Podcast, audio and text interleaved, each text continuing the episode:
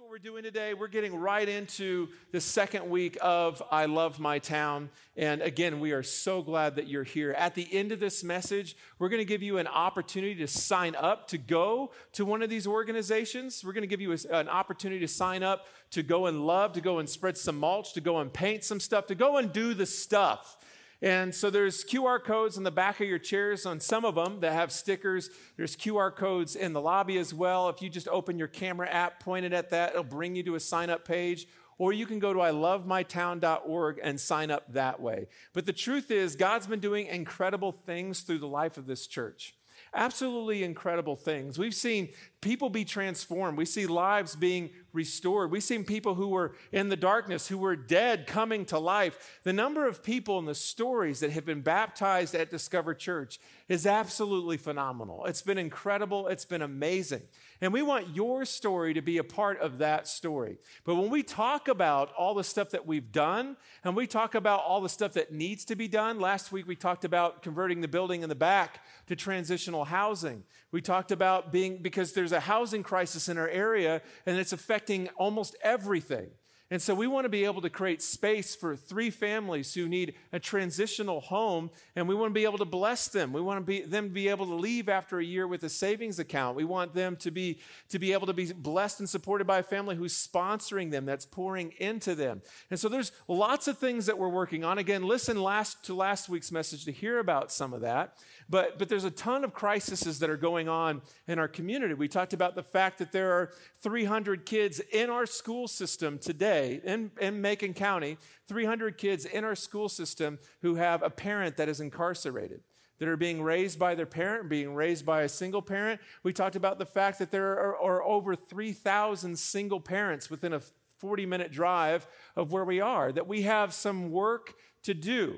But so my fear is, and one of the things I want to get across today, is that we don't just become a people who are about doing, that we become a people who are about being as well. And so that's what I want to get across today. Last week, the sermon went incredibly fast. I'm just going to let you know, I cut several points out of that sermon, and today I'm hoping to be able to rest in this a little bit. And so my hope today is not that you hear some words, not that you hear uh, some articulated vision and mission and a charismatic speaker to kind of like charge you up so that you can get sent out somewhere. But my belief is that better is a word from the Lord than a thousand elsewhere. And so my prayer this morning is that you wouldn't just hear from me, is that you would hear from the Lord this morning, is that he would change your life. When Malik and I first moved here, uh, we moved here with the idea that God was going to call us to a, we, we came up here from Miami about nine years ago with the idea that God was going to call us to plant a church in another city. North Carolina, Franklin, was just supposed to be a place that was going to rejuvenate us, recharge us before sending us out. But when we began praying about where God would have us, we prayed a prayer that kind of contained two things for us. And I want us to pray that together as a church, that contains two things. The first one is that we're letting go. Whatever ideas or frustrations that you've brought with you this morning, whatever weight, whatever sadness or grief that you've brought in today, I want you to, to kind of let that go. Let it go. And number two is that we're receiving something.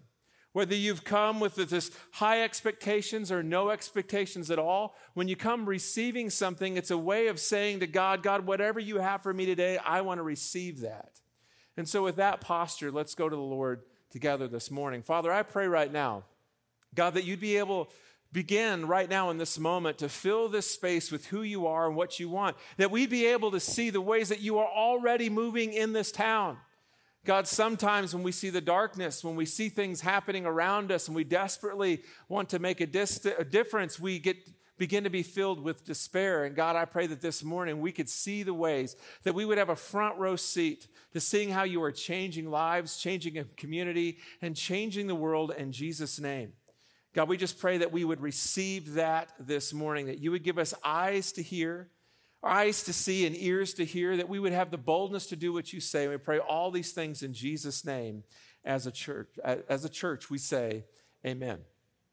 Amen. Well, um, I'm going to be honest with you, I'm a little scatterbrained this morning. I've been talking to people backstage about it. I've lost my laptop. I found it. I recovered it. I lost my notes. I found it and recovered it. And I'm like, what is going on with me? And it's clear when you, when you really think about it, but I've tried to suppress it from my memory. I was leaving the driveway this morning because uh, I, you know, I try to get here early before everybody else because it's my time, you guys.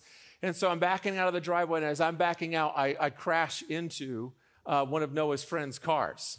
So I was like, oh, this is great. And so I pull out and I drive away and I'm like, I should just text him and tell him I crashed his car. So anyways, that's how my morning started. I hope your morning is going better. So uh, pray for uh, his friend's bumper. Um, maybe it'll be miraculously healed by the time he gets gets home. That would be pretty awesome. Um, so what we're doing as a church is we have to ask ourselves, what is it that we're doing as a church? Where is it that we are going?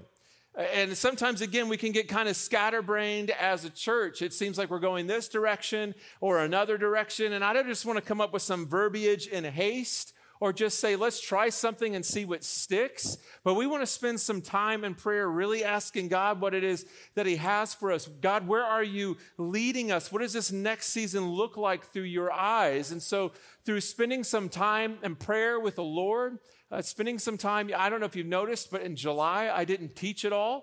I was supposed to take July off, but I didn't. I didn't teach at all, but I still spent some time in prayer, praying, God, what would you have for us? And through prayer and through reading of his word and through different conversations that I had with different people, I believe that what God wants for us as a church in this next season is that we would be a movement-ready church, that we would be a church that's ready for God to move. And yet at the same time, I want to be sure that you know what that looks like. What does it look like to be a movement-ready church? And I believe that today has the potential to shape us, both individually and as a community. My hope and prayer, again, is that this is not just another sermon for you, but this soaks deeply in who you are. And for so for as a season, as a body of believers that are in this together, we will be with Jesus and become like him for the sake of the world. That's what we're doing for this next season, is we're going to be with Jesus and become like him for the sake of the world. And there are a lot of different ways to organize the church. There's a lot of different ways to, to think of the church. There's a lot of theology that's wrapped around the church. We call that ecclesiology, different ways to think of it. But when you break this down, well, if we're going to be with Jesus, become like Jesus for the sake of the world, it's really three things. It's intimacy. I desperately need us as individuals for the time that we spend with God, not just be the time that we carve out on Sunday mornings, that we are with Jesus. That's intimacy. And the second part is identity, that we are becoming like Jesus. That we we we need to become who Jesus is, because what our town needs is not necessarily just transitional home. What our town needs is not just people who will love and care on our school systems because their budget doesn't allow for the kinds of things that we're able to do for them. What our town needs is, is not just another thing. What our town needs is people who are like Jesus and do the things that Jesus did. So that's what we need to know who we are in Christ, that we're not just people who sit there with despair wondering if there's a solution for this stuff, but we step in, we bring the light, and we make a difference. That's what identity is, becoming like Jesus. And then number three is our purpose. That's doing what Jesus did for the sake of the world. And that's what discipleship looks like. So we will be with Jesus and become like him for the sake of the world. And that first part is we will be with Jesus. We will be with Jesus. And for me, that's where this all begins. And again, so my concern is that, that there might be some of us who are along for the ride every year at Discover, and we're just desperately waiting for that one Sunday where we get to go out there and do some stuff. And I appreciate that. You're like, finally, we get to go do some stuff. Let's go do some stuff. Just so you know, our life groups do some stuff all year throughout the year, but collectively as a church, we do it twice a year. And so some of you are waiting for that. And I know, and I, and I welcome them, that there are some people in our community who every year are a part of I Love My Town. They're not necessarily part of Discover Church, but when I Love My Town rolls around, they're like the first people to sign up because it's what they want to do every year. They want to make a difference in their town. They would just want to do some stuff. But again, my concern is that you may be truly doing for God without truly knowing him. Before we do anything for God, Our relationship simply begins by being with him, fully ourselves, wherever we are on this journey. So our walk with Jesus begins first by simply being with him. We don't keep Jesus, we don't come to Jesus with our arms full of our gifts and our talents. We come to Jesus with our arms empty, understand that we can do nothing to save ourselves. We can do nothing by our own merit. It's, it's God's favor and affection. That's it. We are simply with him. And the story of Genesis, God is creating a world. He is literally bringing things into being by just speaking them into being. And we love this part. I talk about it all the time, how work was created before the fall. Before Eve ate that apple, God gave man and women work to do, and it was good. Work is a good thing. But we forget that God created Adam and Eve. He created mankind on the sixth day. So their first full twenty-four hours on earth was the seventh day. Which, what happened on the seventh day? Somebody shouted out. He rested. So their first twenty-four hours on earth was just a, a day of presence, was a day of intimacy. It was a day of rest. We work from rest, not the other way around, uh, other way around. As Christians, we don't rest from work. We work from rest. It's what we do. As we've rested, as we've been in that garden, as we've been with Jesus, we work from that. And something I had to learn because, you know, I don't know if you're like me, Uh, but I, I used to, I, I, feel, I still feel guilty when I take time off. I don't know why, but I used to think that I had to earn rest, that I worked until I got so tired that I couldn't work anymore physically, and then I could rest. And what began to happen is I was resting but not recovering. And if you find yourself trying to rest but not recover, sleep but you always feel sleepy, those kinds of things, you are burnt out. That is the definition of it. And so that's what began to happen in my life. But what I had to learn was rest is a gift to receive, not a wage to earn. Rest is a gift to receive, not a wage to earn. And a culture that is all about production and achievement, which you, what needs to be your mantra, is that rest is warfare. Rest is straight up warfare. And I've been blessed with a great staff, with a great group of friends that make me put trips on the calendar. Make me put vacations on the calendar. My wife, her love language is vacation. And so if I don't take one, she's like, oh, what's wrong with us? And I'm like, what, what do you mean? Everything is great. She's like, we need to go on a trip. And so I've been blessed with having those kinds of people in my life. Otherwise, I'm going to be honest with you, it's, it's hard for me to rest. So again, in an age and a time that says you are the sum of what you accomplish, rest stands in direct opposition to that. And, and the Apostle John loved this concept. He, he, uh, he points out what Jesus says in John fifteen five.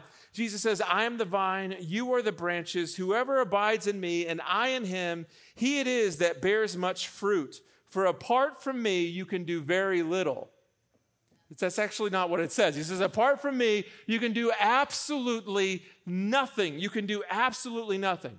And the Christian culture that I kind of cut my teeth on as a pastor, the capital C church at the time, it was like when, I don't know, Instagram was just getting kind of started and YouTube was just becoming a thing.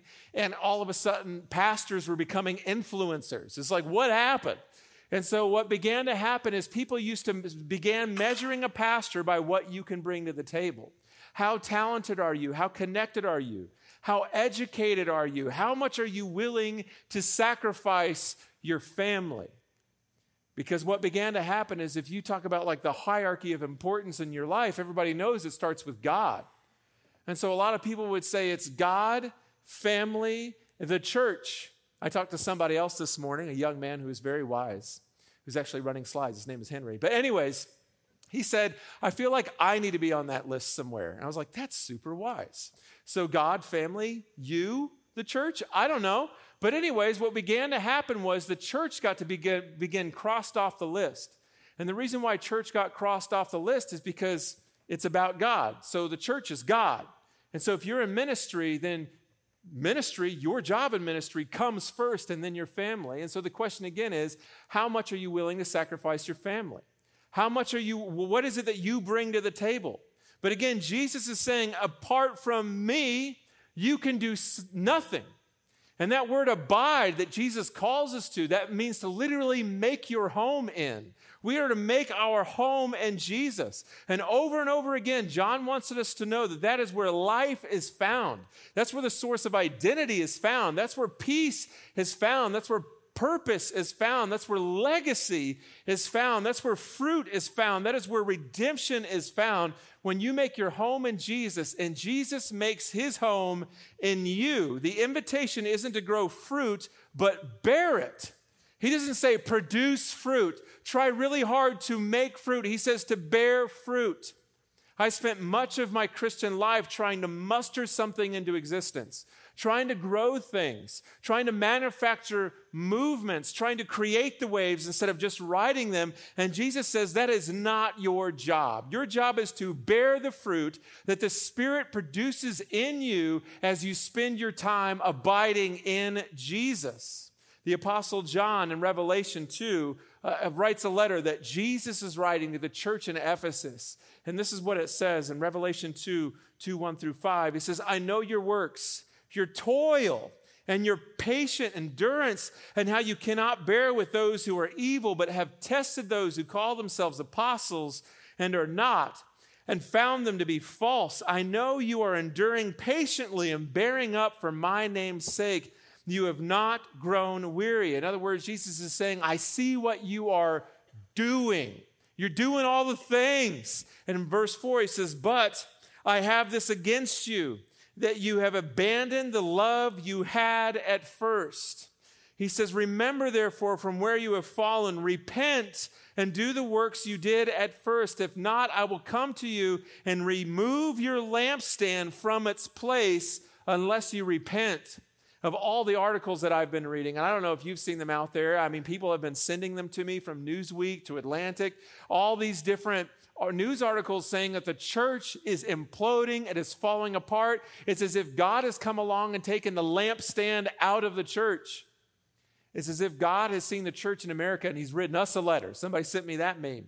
But we look at all this and we wonder, what is it we got wrong? We need to come back to our first love and recognize that Jesus takes very seriously when we do things for him, but not with him. When we're doing things for him, but not with him. You're doing all this churchy stuff. You're singing all the songs. You're showing up on Sunday. You're calling out evil. You're testing someone's theology. And Jesus says, but you've forgotten about me. You forgot about the works you did at first. You forgot about feeding the hungry, clothing the naked. Jesus says, what about being with me? When Jesus says to repent, that kind of freaks me out a little bit. Maybe we should listen when Jesus says repent. Repent means to change direction. It means to change your mind. It means to change your trajectory to go towards Jesus. Jesus is saying, stop doing for me without doing with me. Because activity is a terrible replacement for intimacy. Jesus wants to be with us. Jesus says, abide in me. The psalmist says, be still and know that I am God. In other words, there is a knowing of God that you will not know unless you are first still, unless you first stop just doing all the things. When we stop, when we rest, and we make space and room to simply be with Jesus, we find Jesus. I think that Sabbath and rest are one of the clearest signs of the gospel of grace. When you sit around and intentionally accomplish nothing and God still loves you, that is grace at work. That is really good news. Some of us have room for God in our hearts, but we don't have room for God in our calendars, if we're being honest. We just don't have room for, for him there. We let God into our hearts and we're happy because that means I get to go to the good place and I don't have to go to the bad place. That's what we decided.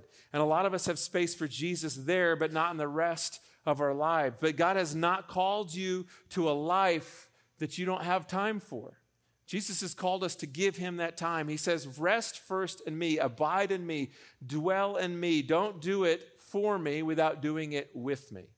And that's what Jesus is trying to get across. William Paul Sills put it this way. He says, it is unlikely that we will deepen our relationship with God in a casual or haphazard manner. There will be a need for some intentional commitment and some reorganization in our lives, but there is nothing that will enrich our lives more than a deeper and clearer perception of God's presence and the routine of daily living. Look, I love what we do together. I love this. I look forward to this every Sunday, whether I get into a minor accident in my driveway before church or not. I love what's happening. I love the church. I love when we gather on Sunday. But did you know that God does not live at this address? He is not contained by a certain time or a certain day of the week, that God's presence is always with us. He is always with us. What's lacking in our life is not God's presence. What's lacking is our awareness of it. He is always with us. We live our lives as if God is, is not present in our marriages, that God is not present when I spend time with my kids, that God is not present when I'm on my way to work, that somehow God is not present when I'm doing those stanky, gross dishes, that God is just not there. What Paul says is to pray without ceasing. What Paul is saying is that God is always with you. And let me be clear, we still need to carve out some time to be in that garden. I've made this mistake. Maybe you've made this mistake. If I pray without ceasing, then I pray as I'm going. And if I'm praying as I'm going, then I never stop. And if I never stop, Jesus would take that, that garden opportunity to have that power meeting with the Lord. He would take, carve out large sections of his time to be with God. And then as he was going, he was continually being with God. His cup was filled first. We need to carve out some time, some garden time to be with Jesus. But we also need to recognize that God is always present. For the Christ follower, you are called to live in two worlds at once, two places at once. While you're driving to work, in the presence of Jesus. While you're doing the dishes, in the presence of Jesus. While you're checking those emails, in the presence of Jesus. While you're giving the kids a bath, and it's an absolute nightmare, you are doing it in the presence of Jesus. You're always in the presence of Jesus, both individually and as a community. We're to be in two places at once. Saint Augustine put it this way. He says, "You have made us for yourself, O Lord, and our heart is restless until it rests in you." And maybe today, restless is exactly how you would define where your heart is this morning, that you are restless. Jesus says, before you do anything, dwell in me, rest in me, find peace in me before you do anything. Now, this next season, we're not just called to simply be, although that would be nice. Jesus, I'm going to take some naps. That's what I'm hearing right now. And that's not what's exactly getting across. That's not what we're talking about. We will both be with Jesus and become like him. And we will become like him. We, we say it this way. At Discover, it's okay not to be okay. We just know that God loves us too much to leave us that way. We want to become like him. God loves you as you are, but too much to let you stay there. There, there, the, the more we abide in Christ, the more by the Spirit we become like him. Make no mistake, the promise of the New Testament is nothing short than a total transformation for those who surrender, who trust, who give allegiance to King Jesus. We will be totally transformed. Whoever you are, who, wherever you've been, you are invited to be a part of this transformed army of people that are just showing other beggars where to find bread. We're just, we're just showing other people where to find this fountain of life. And that language is called spiritual transformation, spiritual formation, that we are being changed from the inside out. D A Carson calls it a grace-driven effort. Dallas Willard says grace isn't opposed to effort, it's opposed to earning, that we have to put some work in on this. It's not that we earn God's favor or affection, but in a posture of grace that we have re- received freely from God, then we go out and do this work as we become more like him. Eugene Peterson calls it a long obedience in the same direction.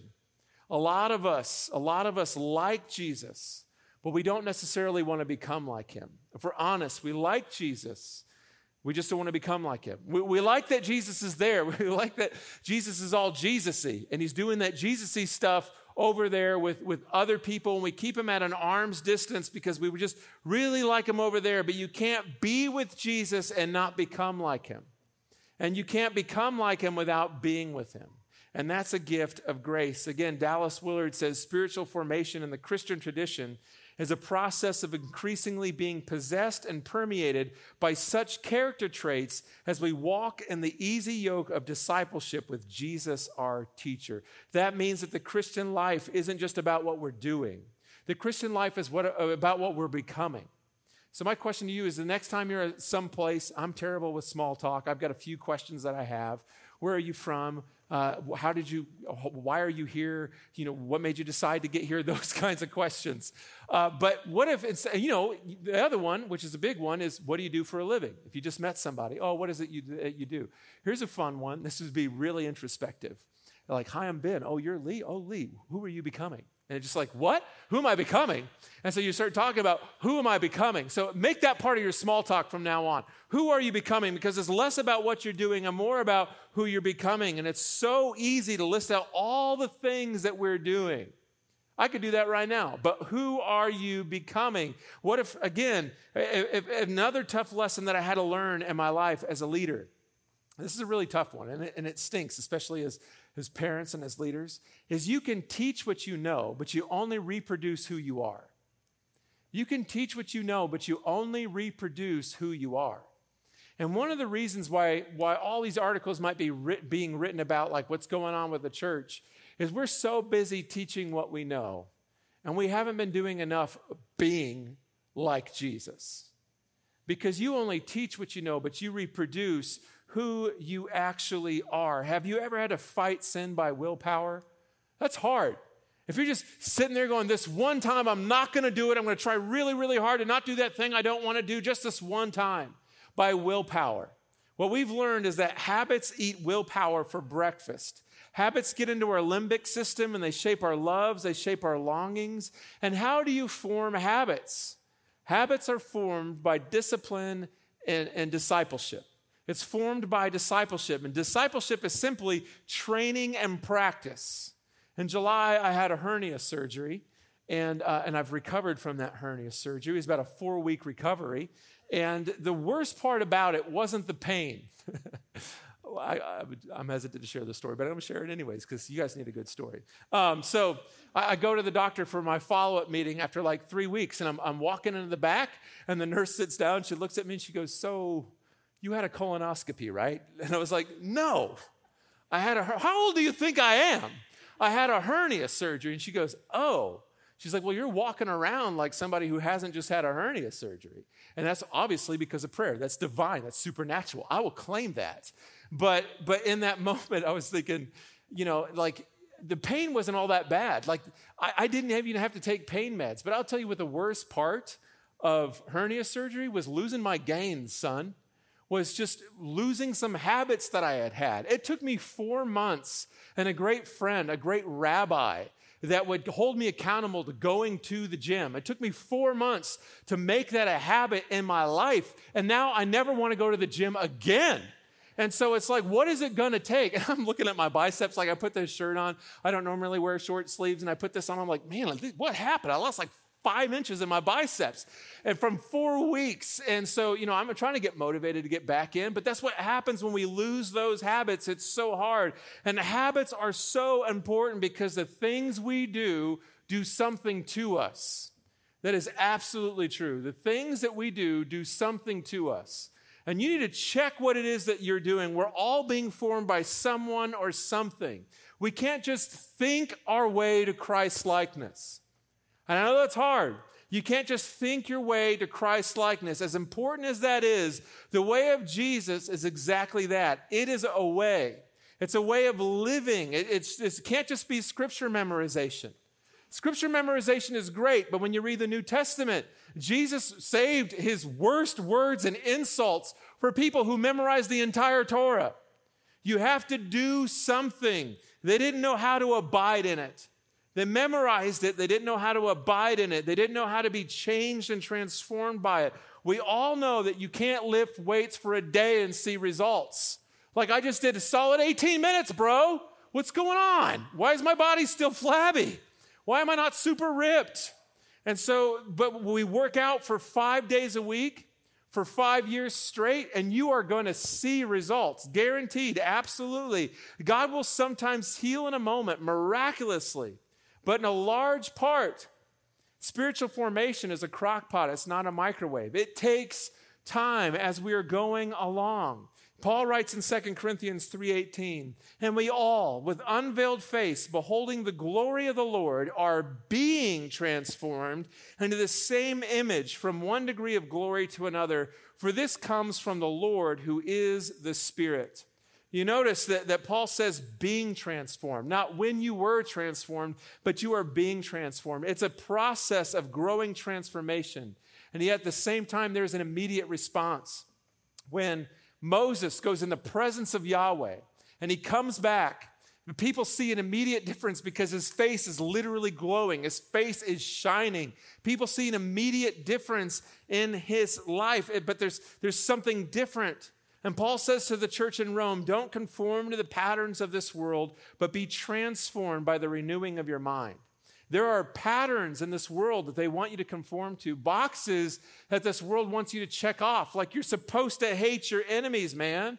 You're not supposed to forgive them. You're supposed to analyze the decisions that people made to get themselves into that pit before you step in that pit and help them. You're supposed to figure out if they're worthy of the love that you'll offer them, to try to rationalize whether or not it's, it's, it's a good thing to give this person a hug right now before you offer them anything. And no, no, no, no, that's your money. Hold on to your money. You earned it. Uh, who cares what they need? You've earned that money. Your life is going to be measured on what you accumulated, not on what you've given away. And there's patterns the world is going to want you to fit into, but Paul is saying repentance looks like transformation. Repentance looks like transformation as we are with Christ and become like him. And when the Israelites were set free from four hundred years of slavery with Egypt, they were set free in a moment, but it took them generations to learn how to live free. In a moment, we are justified by Christ, but sanctification happens over our lifetime. And if we stop at just be and become, we run the risk of being a holy huddle. We run the risk of being the frozen chosen. We run the risk of being a country club church, that we come here because we're all realtors looking for new clients, right? That's not what God's doing in us and through us. So that's why that last portion is so important. We will be with Jesus and become like him for the sake of the world. We are blessed to be a blessing. As a church, we don't measure our success by our seating capacity. We measure our success by our sending capacity. Who are we mobilizing, equipping, and how are they making a difference in the world? The more we are with Jesus, the more we become like him, the more we are burdened for the world that God loves so much that he sent his one and only son to die for. We live on mission together. Sundays, what we're doing today, Sundays are the push. Sundays are not the point. It's not the point, it is the push. We gather, we sing, we're edified, we're encouraged, we're lifted up, we're equipped, and we get to see the body of Christ as the whole body is present. We get to see a little slice of the garden here in our town, but that is not the point, because then we go on mission together. The Barna Group, I don't know if you've ever heard of them, but they're a Christian group that is well accredited, that is cited by a lot of the, a lot of philosophers and, and even in the secular world, because the Barna Group knows what they're doing. The Barna Group recently did a survey, and it was a depressing survey. And the question in this survey was simply, do you know what the Great Commission is? Do you know what the Great Commission is? fifty-one percent said no. twenty-five percent said yes, but I can't recall the meeting. And six percent said, uh, I, I, I think I have, but I, I'm not sure. And seventeen percent said yes and could explain it. Only seventeen percent. That means eighty-three percent of people don't know what the Great Commission is. Now, because they're the Barna Group and they want to make sure that they get this right, uh, they, they gave people a multiple choice. Like maybe it's just the phrase, the Great Commission. Maybe if they saw the verse, they would know that that's the Great Commission. So they gave them five verses to choose from, and still only thirty-seven percent of people got it right. And I recognize that there are some of you right now that are shrinking in your chair going, I have no idea what the Great Commission is. Pastor Ben's going to smite me. Uh, and But just so you know, we love you. We love you. We're glad you're here. So what is the Great Commission? What is the Great Commission? It says in Matthew twenty-eight, eighteen through twenty, it says, and Jesus came and said to them, all authority on heaven and earth has been given to me. In other words, don't worry about what your mama said. Don't worry about what your pastor said. Don't worry about the tradition and the religion in which you were raised.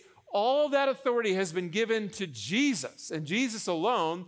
And because it's all his, this is, this is what Jesus says we are to be doing. This is the commission. This is the command. This is the great command, the great commission. He says, go therefore and make disciples of all nations, baptizing them in the name of the Father and of the Son and of the Holy Spirit, teaching them to observe all that I have commanded you. And behold, I am with you always to the end of the age. That's the mission for all churches for all of time. That's, that's all it is, for all churches for all of time. And so many of us, we get hung up on a few words. He says, go and make disciples. That doesn't mean converts. It doesn't just mean go get people to pray a prayer or raise their hand at the end of a service. That doesn't mean get, get you know, make sure that people gather up in your building.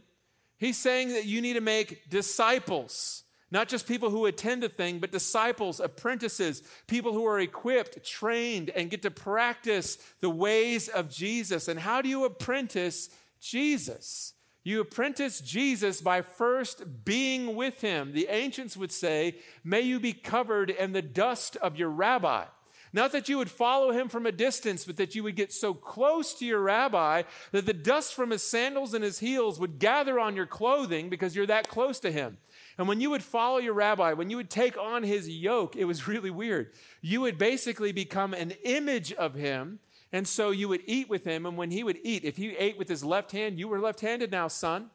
If he would scoop soup and he would scoop it away from his bowl, as Brian does, he says that's the it's a polite way to do things. I forget, as a ship sailing away from thee, I will scoop my soup away from me.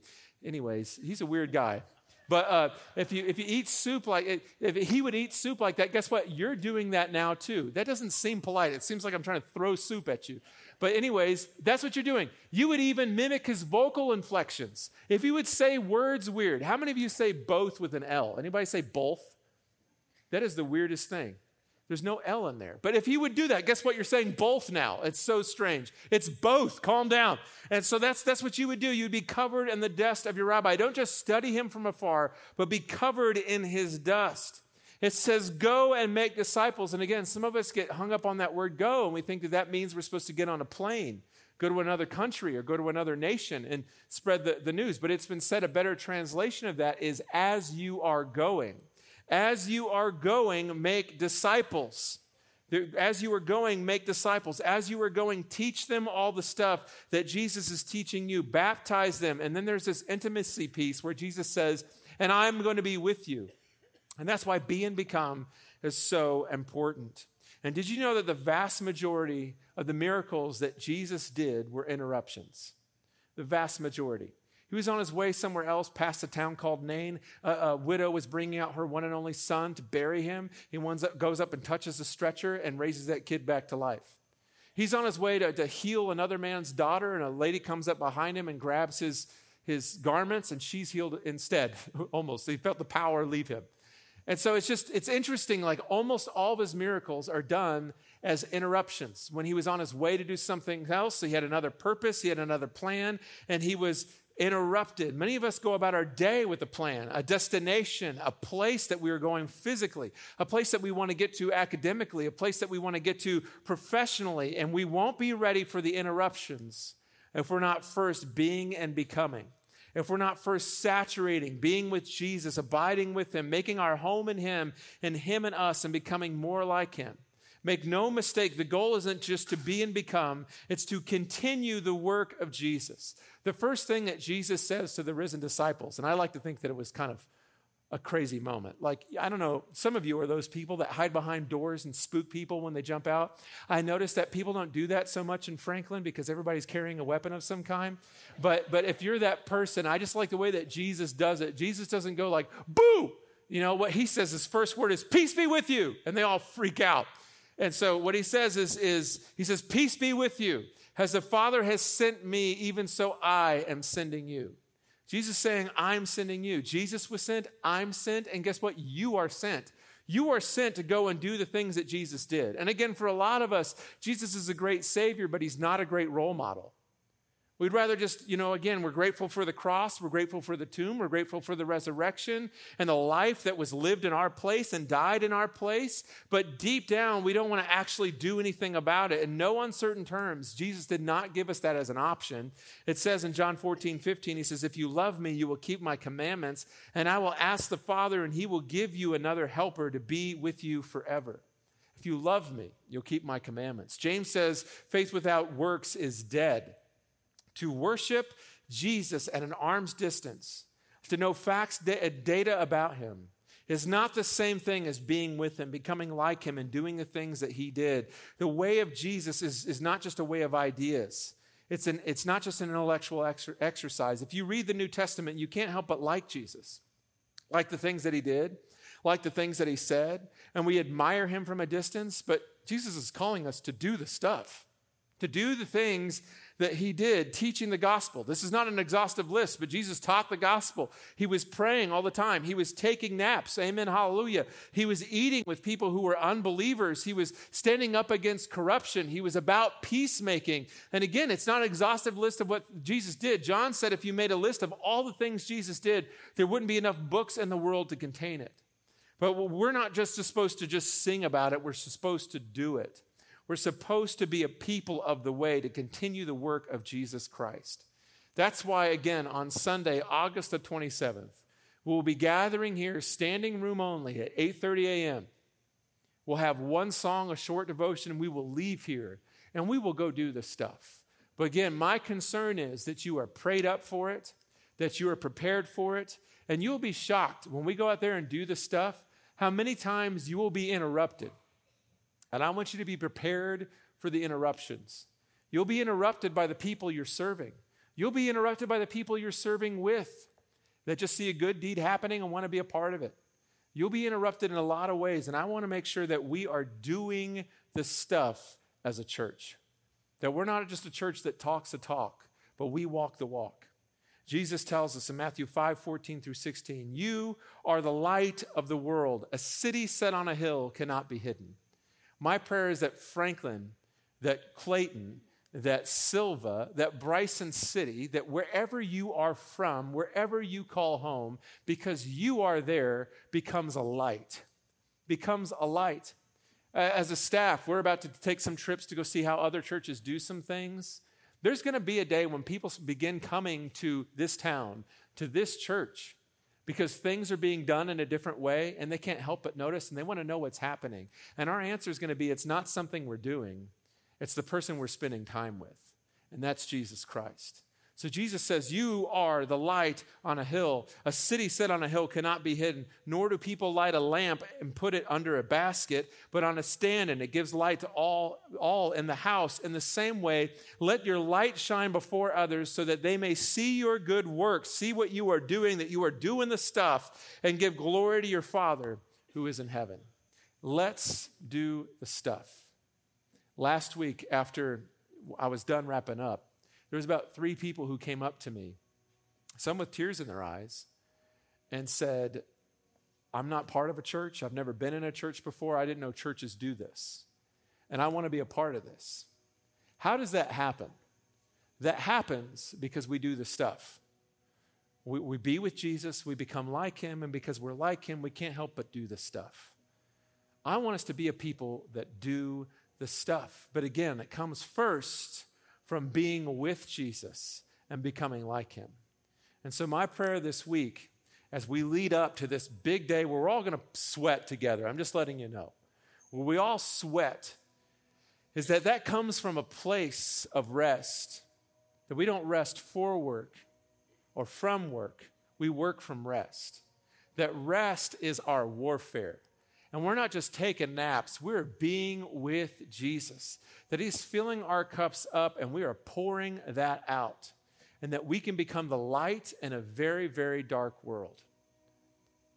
That's my prayer this week. And maybe you're one of those people who've been here for a while and you thought that, that God was an old man upstairs who is angry with you because the way that you've been ask, acting, and you were afraid to walk into church because you thought a lightning bolt would come down and strike you in the top of the head. You thought at least two people would come up to you to tell you what you're wearing isn't right, or, or something was going to happen. You had all these expectations. My hope and my prayer is that you could see that we're a people who desperately want to be with Jesus, become like him, and just do the stuff that he did for the sake of the world.